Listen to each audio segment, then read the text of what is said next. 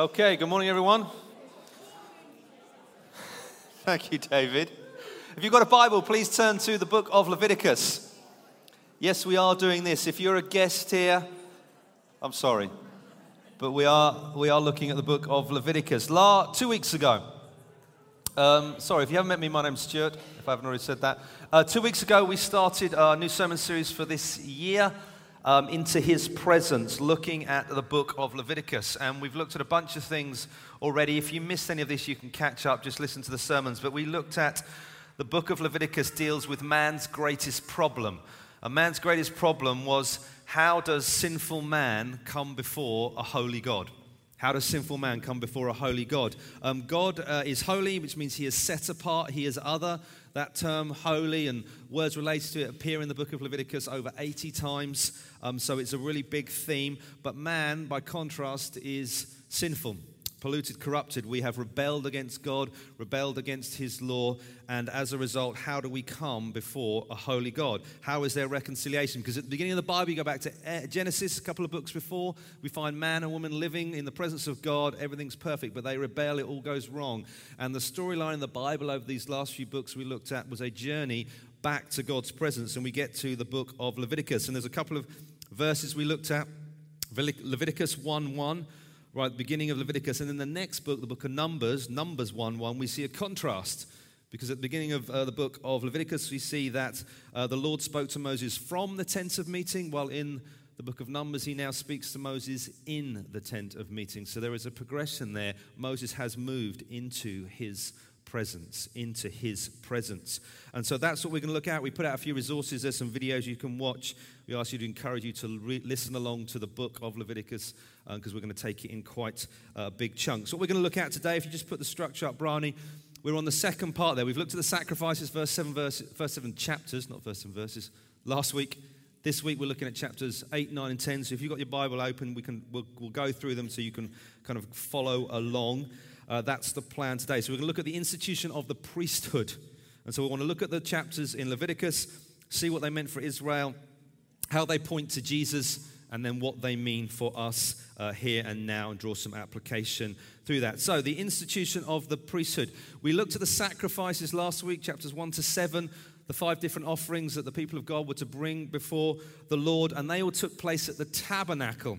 And we had the picture of the tabernacle here, which artist's impression, which was the tent of meeting that was in the middle of the camp of Israel. The Israel all camped around the outside, but in the middle there was the, um, the tent that's detailed in the end of the book of Exodus that they built and all the bits that go with it. And that's where the sacrifices took place.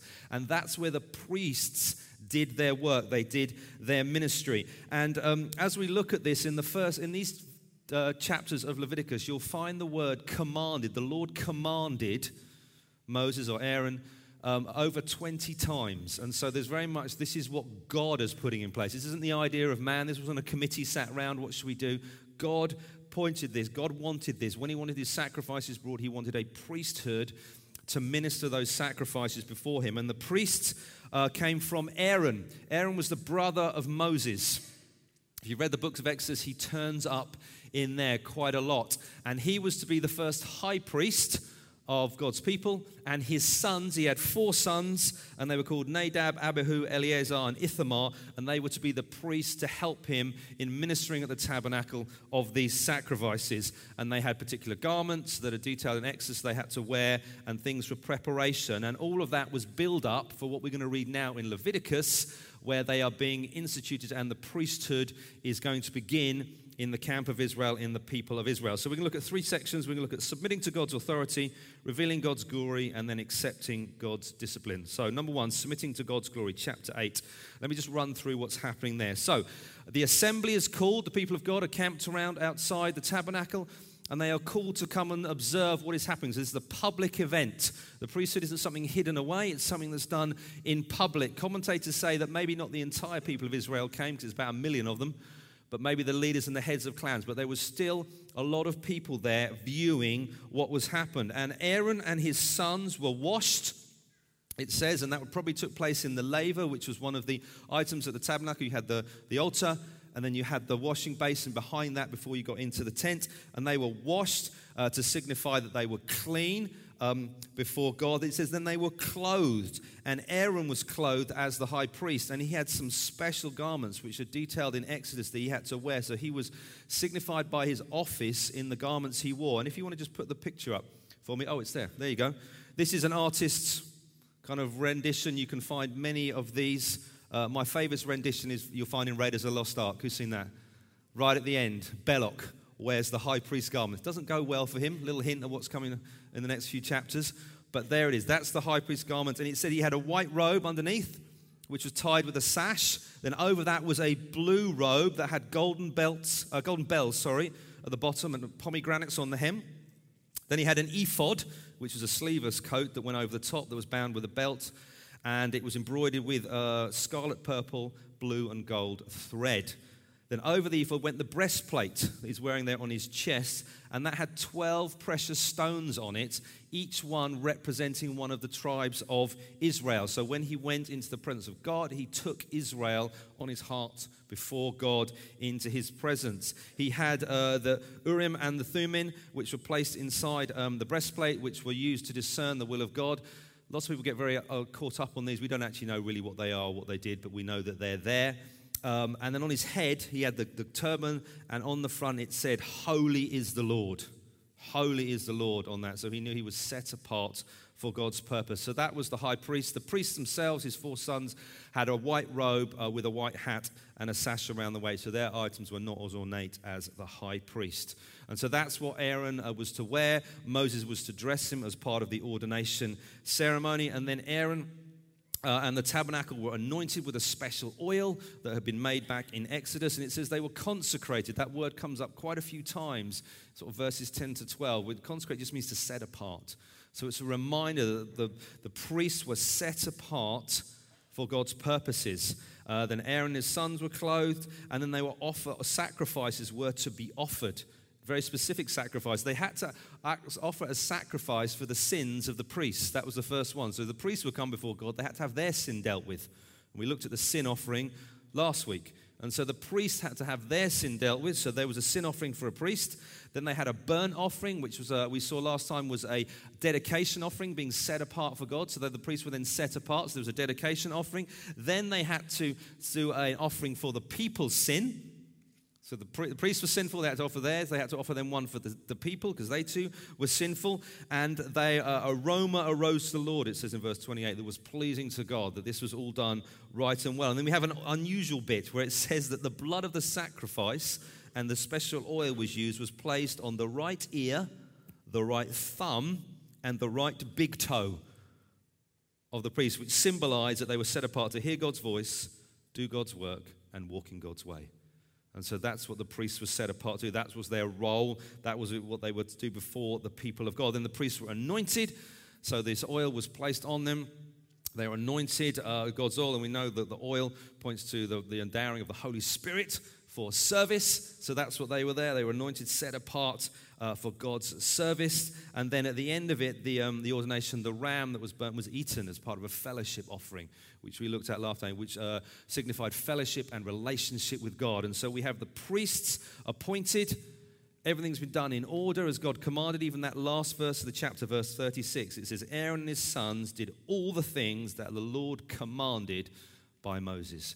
So God's priests had been set apart by God for God's purposes according to God's word and they were ready now to serve the people of God um, in God's ways. And so that was following um, God's authority. Next one, revealing God's glory, revealing God's glory. Now, up until this point, um, the Moses has been the one doing the sacrifices. Now you've got priests. It's their job to take over the role and the responsibility of doing uh, the sacrifices. And so they sacrifice on the altar. They do the the, burnt, uh, the sin offering for themselves, and then they would do a burnt offering, which they would do in the morning and the evening, which would uh, signify at the beginning and the end of the day. They were set apart and dedicated to the Lord. It wasn't something they did on a Sunday morning. We're set apart to God for a few hours on a Sunday. No, all day, every day, they were to serve the Lord. They were to bring um, offerings to the Lord and be set apart for Him. And Moses tells them and says, When you've done everything, the glory of God will appear. The glory of God will appear on a tabernacle. Now, the glory of God has appeared on Mount Sinai.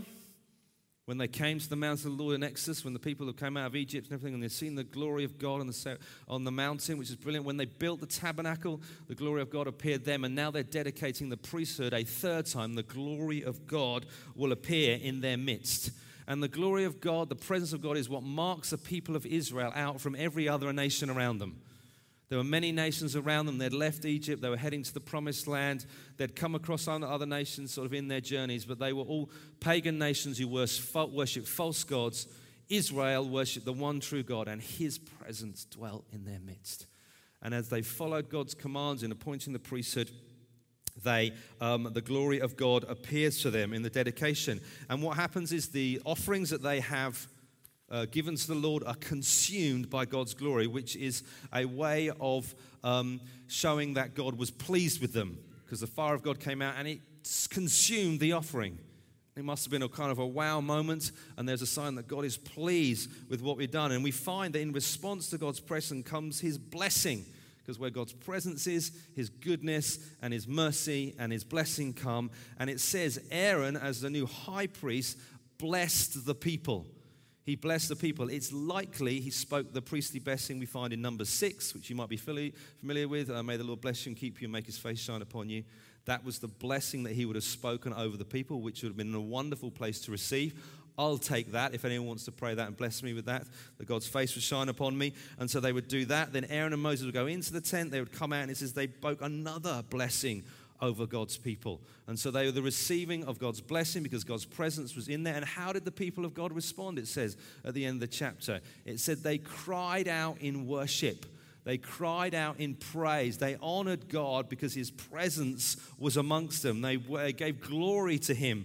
Uh, that, but it also says, in fear and awe, they fell on their faces. So we have two dynamics of worship. When the presence of God comes, we go, Yay, God's amazing, you're incredible. But at the same time, you're utterly terrifying and holy and if they fell on their face.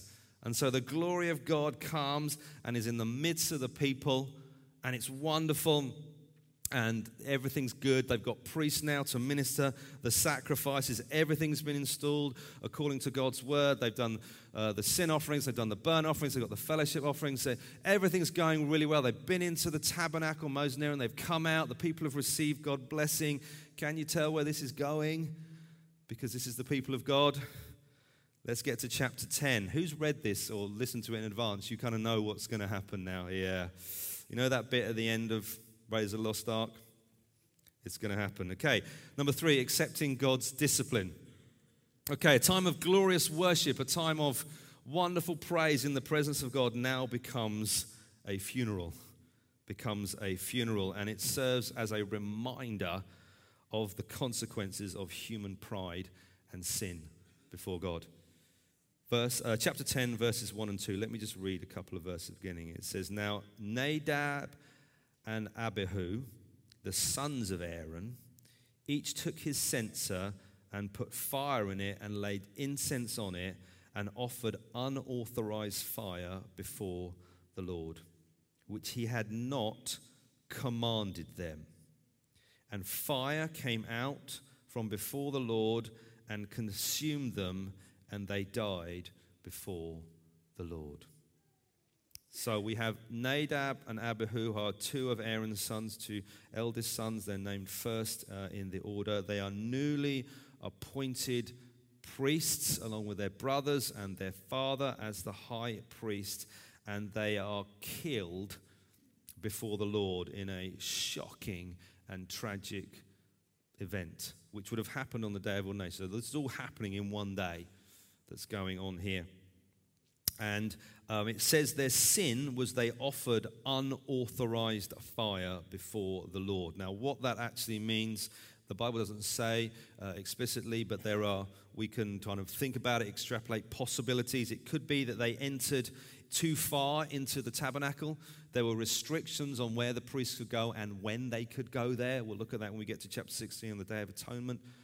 But maybe they went too far the Lord. They presumed to enter God's presence. Maybe they used um, coals that weren't from the tabernacle area, that was in those censers that they carried that had hot coals in. They might have used other coals, so they weren't following what the Lord had commanded, which he said in those in verse 1 there. Maybe they offered incense that wasn't the proper incense that they would have made back in Exodus. It details how that incense would have been made, and they hadn't done that. Uh, there is a possibility that they could have been drunk. The reason we say that is if you look in verse 8, when the Lord speaks to Aaron, he makes them, he says, You're not going to drink. That's not what you, as the high priest, would be able to do. And there's maybe an implication. Why is he saying that? Maybe his sons had had something to drink and therefore that affected their duties. It could have been all of the above. But what we do know for sure was that Nadab and Abihu were acting in flagrant disobedience to the Lord.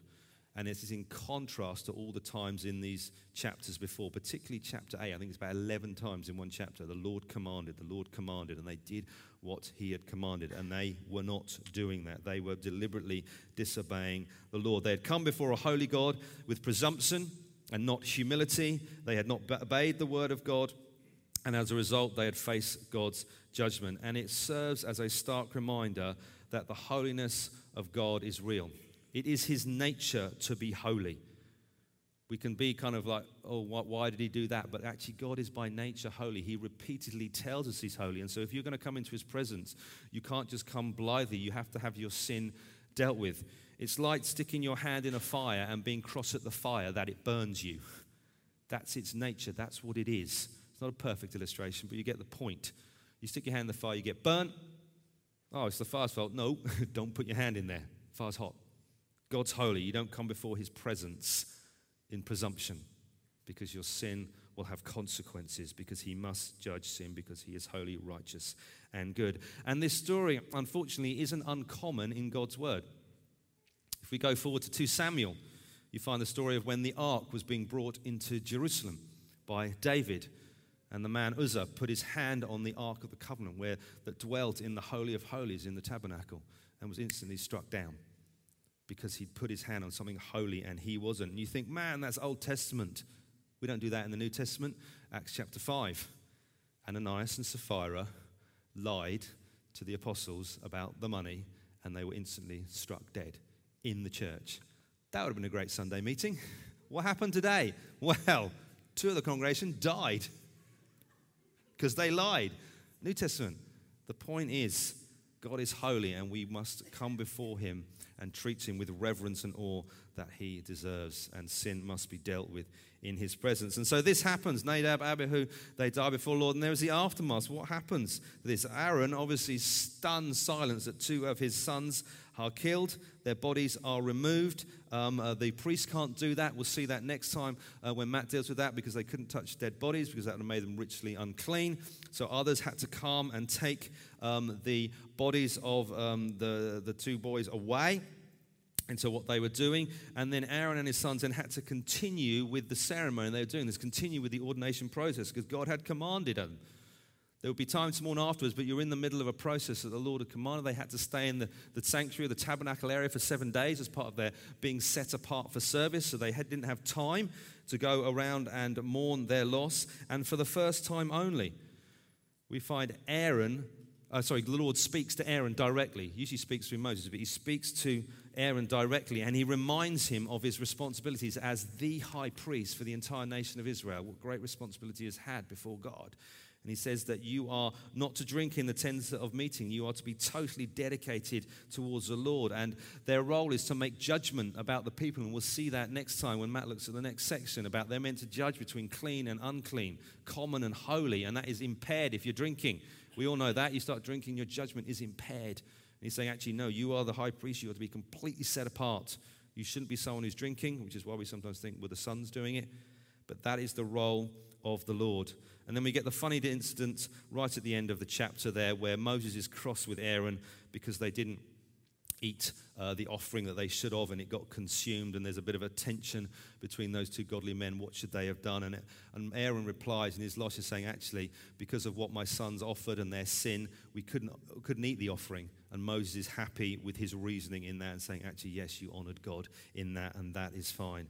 And so there we have the three sections. So, in summary, We have the priesthood has been appointed uh, to serve at the tabernacle. They are to administer the sacrifices that we find in chapters 1 to 7. They are to minister on behalf of the people.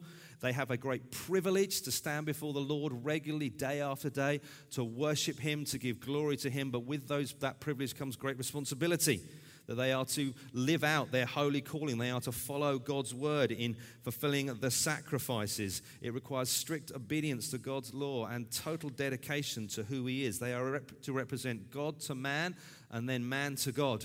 And so they have this set apart holy calling, and it is not something to be taken lightly. And failure to obey, failure to live out this calling has serious consequences on them. And so that's what we find in chapters 8, 9, and 10. If you haven't read them, please have a little read, delve into them a little bit more. Um, but all of this, of course, points forwards to Jesus. All of this points forwards to Jesus. If you've been following along, hopefully you'll have made some of the jumps already in your mind. Because in Jesus, we find someone totally submitted to the will of God the Father. Totally submitted to the will of God the Father. Unlike the priests, his submission was perfect, complete, total, all day, every day. Aaron and his sons failed daily. They had to offer sacrifices for their sins. Sometimes they failed spectacularly. Aaron, in his fallenness and his weakness in Exodus 32, do you remember the incident? He had the golden calf and they created gods to worship. He fell spectacularly. Jesus never did. Jesus was never affected by sin. He was perfect in his obedience in every way. It was one of the problems when it came to his trial at the end of his life. Nothing could stick to him because he hadn't done anything wrong. Even Pilate recognized that. He said, This guy's done nothing wrong. Nothing wrong. So Jesus was totally submitted to the will of his Father. He displayed God's glory and he accepted God's discipline. Think about the life of Jesus displaying the glory of God. He brought in the kingdom of God through teaching and miracles and deliverance. At his baptism, the glory of God was there as the Holy Spirit fell on him and God spoke over him. This is my son whom I love. There was a mount of transfiguration where he appeared with who? One of them, Moses and Elijah, and the glory of God was there around him. And so he displayed God's glory, how he loved and cared for the outcasts. And he showed love to those around, those who were on the edge of society. And then ultimately, it is displayed in the cross his death and resurrection, the glory of God, the wisdom of God as he dies for the sins of the world for our sake and then rises to death victorious, glorious. And at the same time, he's expecting God's discipline. It says Jesus grew in wisdom. He learned and grew. He accepted that. He accepted rejection. He accepted ultimately the wrath of God on the cross in our place for our sin. He, des- he took what we deserved. And so he died once for all in our place so that we might become the righteousness of God. What wonderful news. So Jesus displayed God's glory, accepted God's discipline. And the good news is that Jesus is a better Aaron. Jesus is a better Aaron. If you've never read the book of Hebrews, we preached through it many years ago. We find how explicitly the writer there points out that Jesus is a better high priest. He's the great, once for all, perfect high priest. Aaron was mortal doomed to die. He needed to be replaced, and then that person needed to be replaced, and then that person needed to be replaced. Jesus is eternal. He will never die. He will always be our high priest. He was perfect. He never sinned, never had to offer sacrifice in sin. In fact, he was the sacrifice for sin once for all time so that we never have to bring sacrifice again because he's done it. He is both God and man, therefore, he can perfectly bring God to man and man to God. He doesn't need any help with that. He knows what that's like. He's walked through it. He knows our weaknesses. He knows our failings because he's lived amongst us and he can perfectly represent us. He is our high priest. Wonderful, wonderful news that we can do that. Have you been reading through Leviticus and just kept saying, Thank you for Jesus? Thank you for Jesus. Thank you for Jesus. Because we, uh, we got a WhatsApp group in our life group, and I think something, someone put something on there, and then the comment was, I'm just so glad for Jesus when you read some of the things in here. He is our high priest, He is our perfect sacrifice, we've seen from last time. So, what does this all mean for us? What does this all mean for us here and now? What can we learn from this? Well, the first thing, if you're not a believer here, if you're not a believer and you don't know Jesus, we love that you're here and love that you're part of this, worshiping us, but we want you to come to know Jesus for yourself. We want you to come and put your faith and trust in Him. We want you to repent of your sin. That just means turn away. Because before God, you stand guilty. You've done so many things that offend Him, just like all of us have.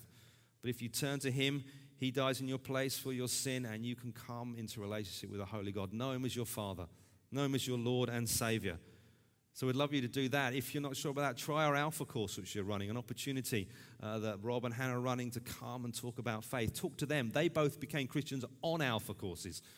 What a wonderful opportunity for that. Try reading Mark. We're reading through the book of Mark together. A little bit easier than Leviticus to get into. Read the book of Mark. Um, join with us as we're doing that, as we're going through Christmas to the cross.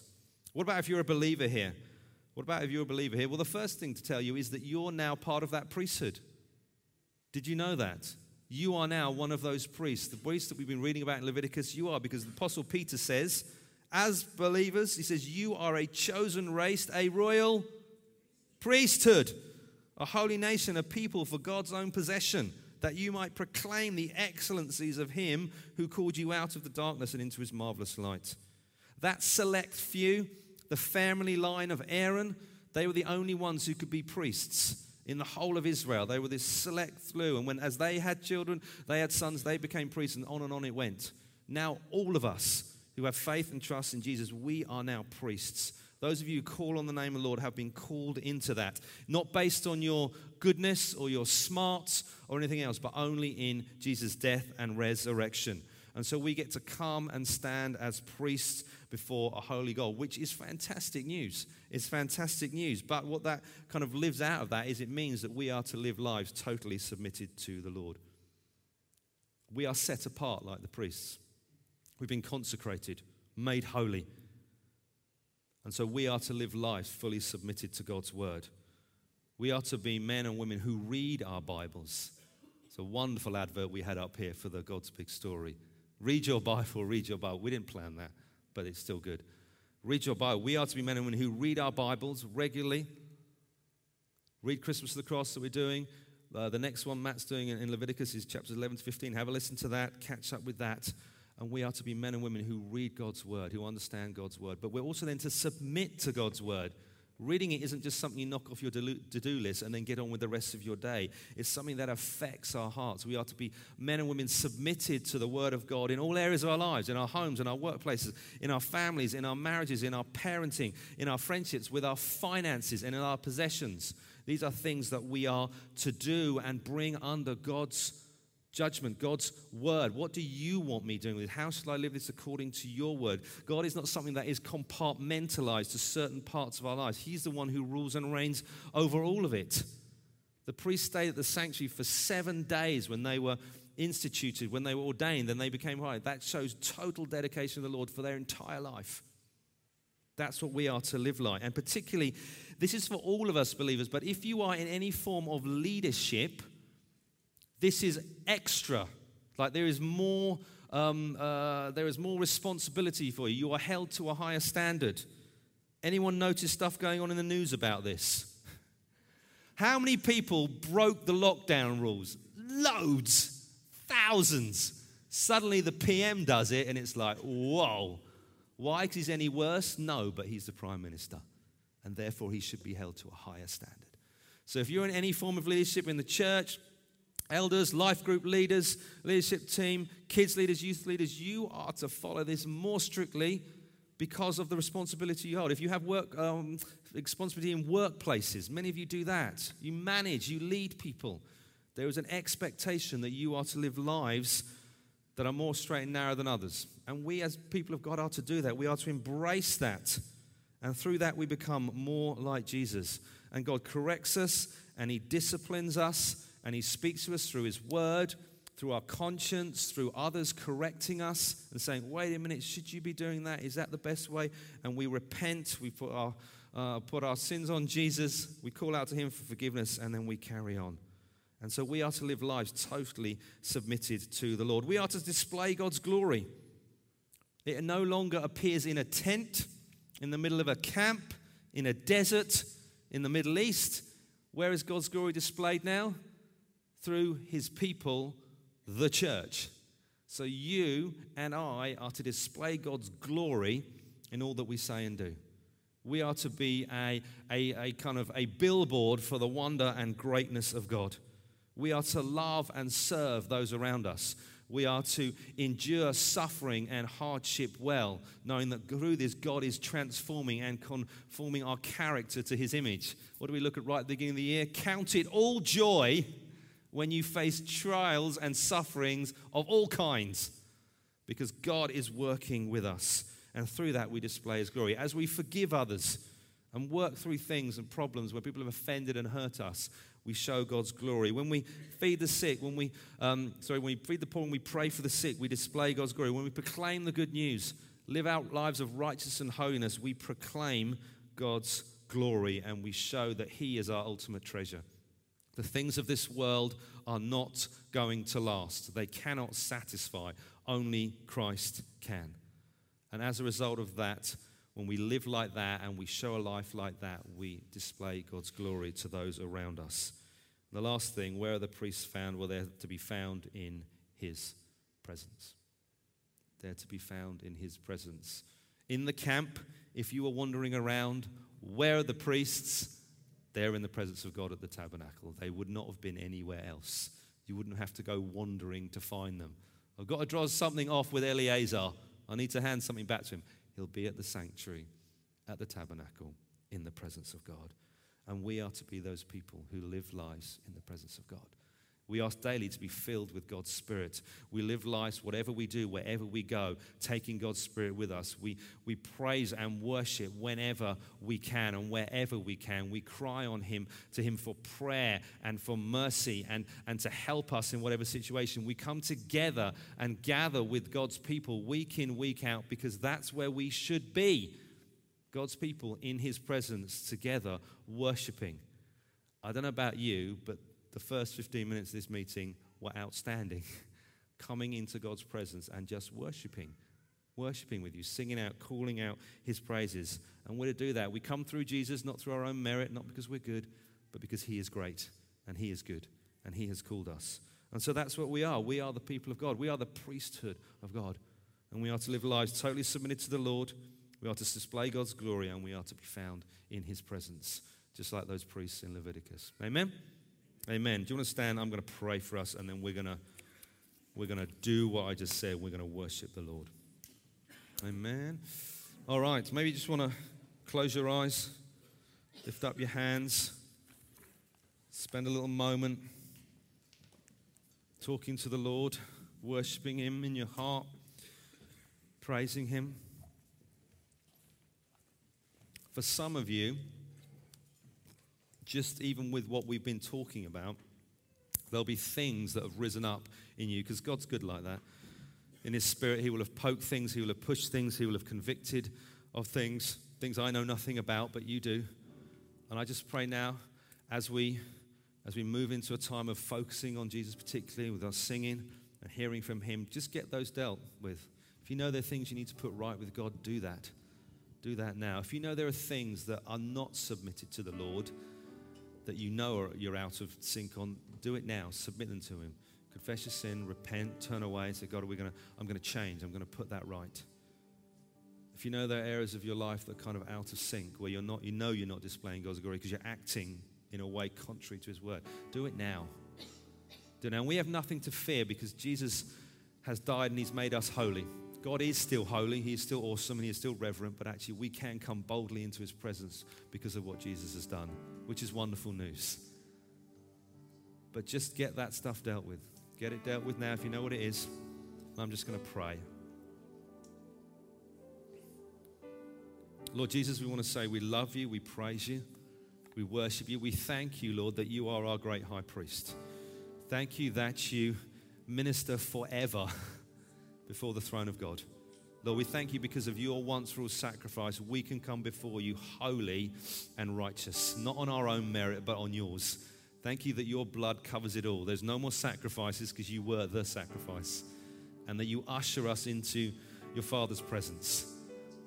Thank you that we are part of this great priesthood, that we can minister to you whenever wherever we are, Lord God. We pray, God, that you would fill us with your spirit now and that we would display your glory in the world around. wherever we go tomorrow, work, friends, kids, home, whatever, that we would display your glory. We would show your love and grace and mercy to those around us.